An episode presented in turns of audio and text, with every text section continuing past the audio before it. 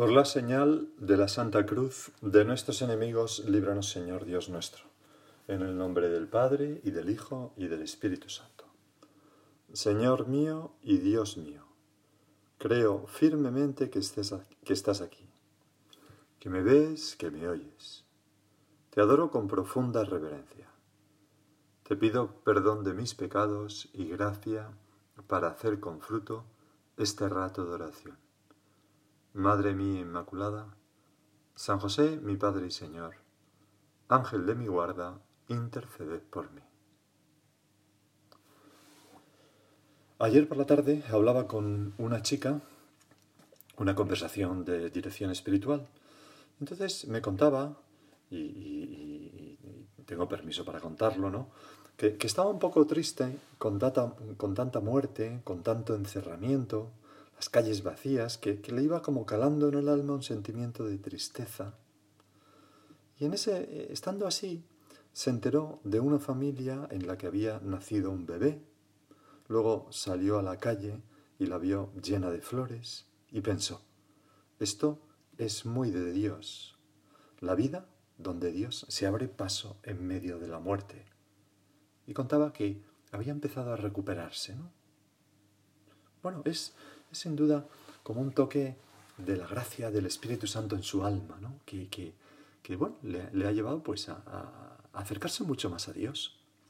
En la primera lectura de la misa de hoy, que es la que vamos a considerar en nuestra oración, esa tomada de los hechos de los apóstoles, y tenemos a Pablo que, llevado por el Espíritu Santo a Macedonia, eh, decide ir a Atenas. Primero fue a una ciudad, Macedonia, luego estuvo en Tesalónica, pues bueno, ahí tal. Pero él decide ir a Atenas. ¿Por qué? Porque Atenas era el centro cultural del mundo antiguo. Y él, que quería llevar mm, a Jesucristo a todas las almas, ¿qué es lo que hace? Se queda aconejado en una esquina de esa gran ciudad de Atenas, diciendo yo no puedo con todo esto. No, sino que se va al centro de la ciudad, al lugar de más influencia, al Areópago, que también es el lugar de más riesgo porque está la gente pues más, más preparada intelectualmente, pero también es el lugar de más oportunidad, precisamente por eso. Y San Pablo va sin miedo, con ambición, a por ellos, porque es consciente de que ese punto es la puerta de entrada en todo un continente, en Europa. ¿Y qué hace Pablo? Pues Pablo se fija bien en los dioses de oro y piedra que adoran los templos griegos. Y se fija en uno que tiene esta inscripción, al dios desconocido. Después se empapa de la vida de los atenienses y piensa un discurso que conecte con sus intereses, que conecte con su experiencia vital. Pablo, que era un hombre culto y leía griego, seguramente amaba la cultura griega. Era connatural para él y después, con todas esas buenas condiciones y toda esa preparación, monta un discurso magistral que todavía hoy se estudia como modelo de discurso apologético. Pablo, dice en los Hechos de los Apóstoles, de pie en medio del Areópago, que era una roca que estaba bajo el Partenón.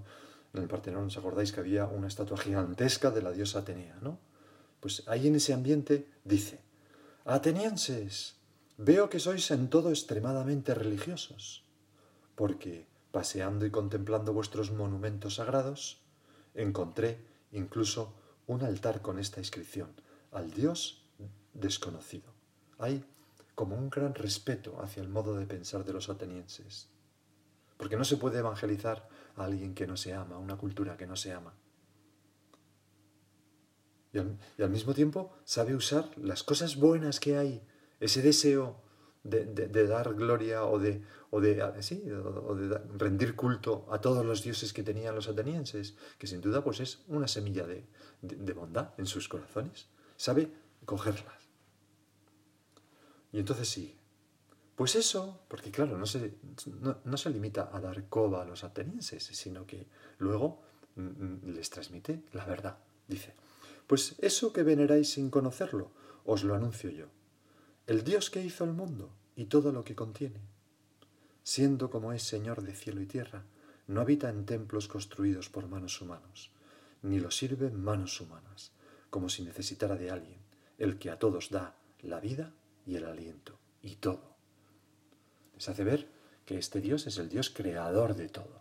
Por tanto, no necesita de lo que nosotros podamos darle. De uno solo creó el género humano para que habitara la tierra entera, determinando fijamente los tiempos y las fronteras de los lugares que habían de habitar, etcétera, etcétera. Bueno, me salto esto, ¿no? Dice, al final, pero, pero no está lejos de ninguno de nosotros, pues en él vivimos, nos movemos y existimos, que son unas palabras del poeta griego Epiménides, que las cita. Así lo han dicho incluso algunos de vuestros poetas, continúa Pablo, somos estirpe suya. Otro poeta griego, Arato, y tal vez Cleantes, Cleantes de Asos, eh, según he consultado, también dijo estas palabras, ¿no? Somos estirpe suya. Nos acerca, nos hace darnos, o sea, les habla de la creación y les habla de que somos hijos de Dios. Y prosigue con valentía viendo que ya tiene captada la atención de los atenienses y que apoyan sus palabras, por tanto, si somos estirpe de Dios, no debemos pensar que la divinidad se parezca a imágenes de oro, de plata de piedra, esculpidos por la destreza y la fantasía de un hombre. Así pues, pasando por alto aquellos tiempos de ignorancia, Dios anuncia ahora, en todas partes, a todos los humanos, que se conviertan. Porque tiene señalado un día en que juzgará el universo tal, tal, tal. Bueno, y sigue, ¿no? Y entonces dice, y ha dado a todos la garantía de esto resucitando a Jesucristo de entre los muertos. Y entonces ocurre algo totalmente inesperado para Pablo, que se había venido arriba, ¿no? Había ido cobrando confianza al ver que tenía captada la atención de aquellos eruditos griegos. Y es que, según nos dicen los hechos, al oír resurrección de entre los muertos, unos lo tomaban a broma, otros dijeron, de esto te oiremos hablar en otra ocasión. Así salió Pablo de en medio de ellos. O sea, un fracaso.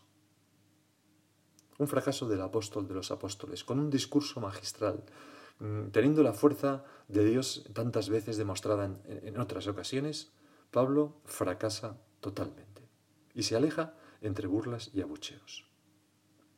Pero Pablo no se desmoralizó por esto sino que continuó con todas sus fuerzas predicando el Evangelio, no en Atenas, de, donde se fue, pero en otras ciudades, y preparándose para una segunda acometida a Atenas, Atenas, perdón, donde ya podría convertirlos. ¿no? No, no se dejó mm, robar la esperanza, no, no se desmoralizó, no perdió el optimismo, simplemente se dio cuenta de que sin la fuerza de Dios vanos eran sus esfuerzos y que tenía que seguir dejándose llevar por el Espíritu Santo a donde le llevara poniendo de su parte pues todo lo que él podía poner.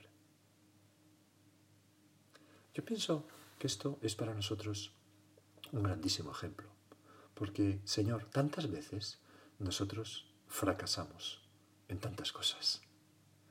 Nos proponemos acercar a Dios a un familiar, a un hijo, a un padre, a una madre, a un hermano, un amigo, una amiga, y, lo intentamos y se ríe de nosotros y no conseguimos nada. O a lo mejor proponemos cambiar pues el modo de pensar de un determinado foro cultural, en, un comentario que hacemos en un blog de, una página de alguien, o en Instagram, o no sé qué, y resulta que cuando todo parecía que iba bien, de repente salta una chispa y al final pues todo el mundo se pone en contra de lo que estábamos diciendo, que pensamos que es lo más respetuoso con la dignidad humana, etc. ¿no? Bueno, pues no preocuparse. Si le pasó a San Pablo. Lo importante es no desmoralizarse, no perder el optimismo, continuar insistir. Porque además, siempre el Espíritu Santo pone semillas donde, donde menos se espera, ¿no? En los Hechos de los Apóstoles, sin embargo, aunque San Pablo salió de en medio del areópago entre burlas y tal, dice que algunos, algunos se le juntaron y creyeron entre ellos. Entre ellos Dionisio el Areopagita, o sea, uno de los de allí, y una mujer llamada Damaris, y algunos más con ellos. Después de esto se fue de Atenas y ya se fue a Corinto. O sea, que sí que hubo un germen de cristianos, y de ahí saldría la fuerza para ir poco a poco convirtiendo toda esa ciudad, que de hecho llegó a ser cristiana y lo sigue siendo en nuestros tiempos, aunque ortodoxo. El Espíritu Santo pone semillas donde menos se espera. Y la labor de, la evangelización es una labor que va poco a poco. Todo nace pequeño. El éxito es ir de fracaso en fracaso sin desanimarse y valorando los pequeños avances. Es el principio que la Madre Teresa había dicho, ¿no?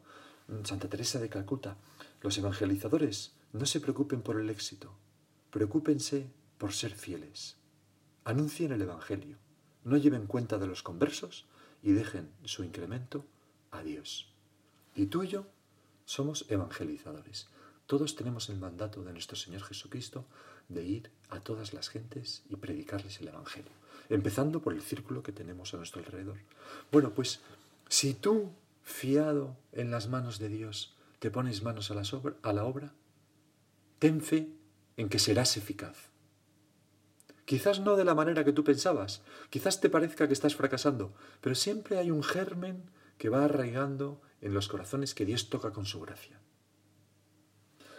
El beato Álvaro del Portillo, en una carta que escribía a sus hijos cuando era el prelado, el prelado del Opus Dei, es una carta muy bonita, ¿no? Donde dice, dice esto, la entrega a Dios siempre lleva fruto, aunque no lo recojamos con nuestras manos, pero ha de ser verdadera entrega. Si vuestro corazón está sinceramente lleno de Dios, ese amor será siempre fecundo. No ignoramos que hay lugares y ambientes tan fríos e indiferentes a Cristo en los que, después de años trabajando para elevar allí la temperatura espiritual, parece que resultan impermeables al amor de Dios y reaccionan como aquellos que escucharon a San Pablo en Atenas. Unos decían, ¿qué querrá decir este charlatán? Y otros, parece un predicador de divinidades extranjeras. Cuesta abrir brecha, pero no permite Dios que el esfuerzo quede estéril. Fomentad la paciencia y perseverad en los medios propios de nuestra labor apostólica. Otros continuarán apoyados en vuestra fidelidad. Y ya ahora muchos hermanos y hermanas vuestras recogen abundante cosecha en tantos lugares del mundo con la lluvia de gracias que bajan del cielo por vuestra silenciosa abnegación. Señor, qué preciosidad. ¿Cuántas, ¿Cuántos hermanos y hermanas nuestros cristianos a lo largo de los siglos han dado, por ejemplo, su vida algunos de ellos en la infancia o en plena juventud. Y su sangre ha sido semilla de cristianos, de ahí hemos nacido nosotros. ¿Cuántas personas han, sin desanimos, sin, cansarse, sin, sin, desmoralizarse, han predicado? El apóstol Santiago en España, ¿no? que le tuvo que ayudar la Virgen porque, porque estaba un poco desanimado el pobre, ¿no? Pero a lo largo de los siglos. Y tú y yo, que somos ahora las manos de la Iglesia, somos la iglesia de Jesucristo, no podemos mm, como mirar a otro sitio. Hemos hemos de ir a los nuevos areópagos, a los lugares donde más necesario es predicar a Jesucristo, sin miedo y sin temor al fracaso. ¿Que fracasamos? Pues otros vendrán detrás nuestra. Y es un fracaso aparente, porque siempre hay semillas que quedan en los corazones de algunas personas. Por eso, Señor, te pedimos que, nos des una gran fe y un gran amor a la verdad, a tu palabra. Que no queramos nunca como, no sé, buscar el éxito fácil, ¿no? San José María decía, ¿qué importan que las acciones sean vulgares y aunque las acompañe el fracaso, si es el amor quien las ha inspirado? Nosotros, Señor, por amor a ti y por amor a todas las almas, hacemos el propósito de, de llevar tu evangelio a todas las personas que tenemos a nuestro alrededor, de una manera natural y sencilla, lo mejor que podamos, preparándonos un poco, pensando qué le voy a decir. Y ya, el fracaso o el éxito no nos corresponde a nosotros juzgarlo. En una ocasión contaron, contaban de, de una niña que tras nacer con muchas complicaciones estaba en coma y había sido desahuciada por los médicos, ¿no? Unos meses después, no justo después de nacer, sino un tiempo después. Y tenía un hermano que, durante el embarazo y esas primeras semanas o meses le cantaba frecuentemente una canción a esa niña, un hermano pequeño. Y, entonces el pequeño insistió, insistió en que quería ver a su hermana, y entonces le abrieron las puertas de la UCI donde se encontraba la hermana ingresada, una UCI infantil, ¿no? Y, se puso a su lado de la hermana y empezó a cantarle la canción. Y lo que pasó fue que la, la niña estabilizó sus constantes vitales y salió adelante. Todos sabemos ¿no? que las cosas que se viven en el embarazo a veces tienen una influencia vital, ¿no? cuando esos niños nacen. Tal. Bueno, y entonces, al contarle esta anécdota a, Monseñor Javier Echevarría, el obispo Javier Echevarría, comentaba, qué bonito, lo que trabajamos por amor a Dios, por amor a las almas, no se pierde. Aunque no veamos los frutos, no se pierde. Hemos de dar todo lo nuestro, como el crío daba lo que tenía. ¿Qué podía hacer ese niño? Nada más que cantar, pero ofreció lo que tenía, y el Señor premió esa buena voluntad. Por eso, piensa tú ahora en silencio, ¿no? De la mano de la Virgen, que llevó una vida sencilla, ¿no? Que no, no, hizo grandes milagros, o al menos no aparece en el Evangelio, ni, ni predicaba multitudes, ¿no? Pero, sin embargo, qué eficaz fue. Qué eficaz fue con su consuelo a los apóstoles en momentos de duda, con su reunirlos, con su esperar el Espíritu Santo. ¿Cuánto intervino en el origen de la Iglesia nuestra Madre la Virgen con su buen hacer?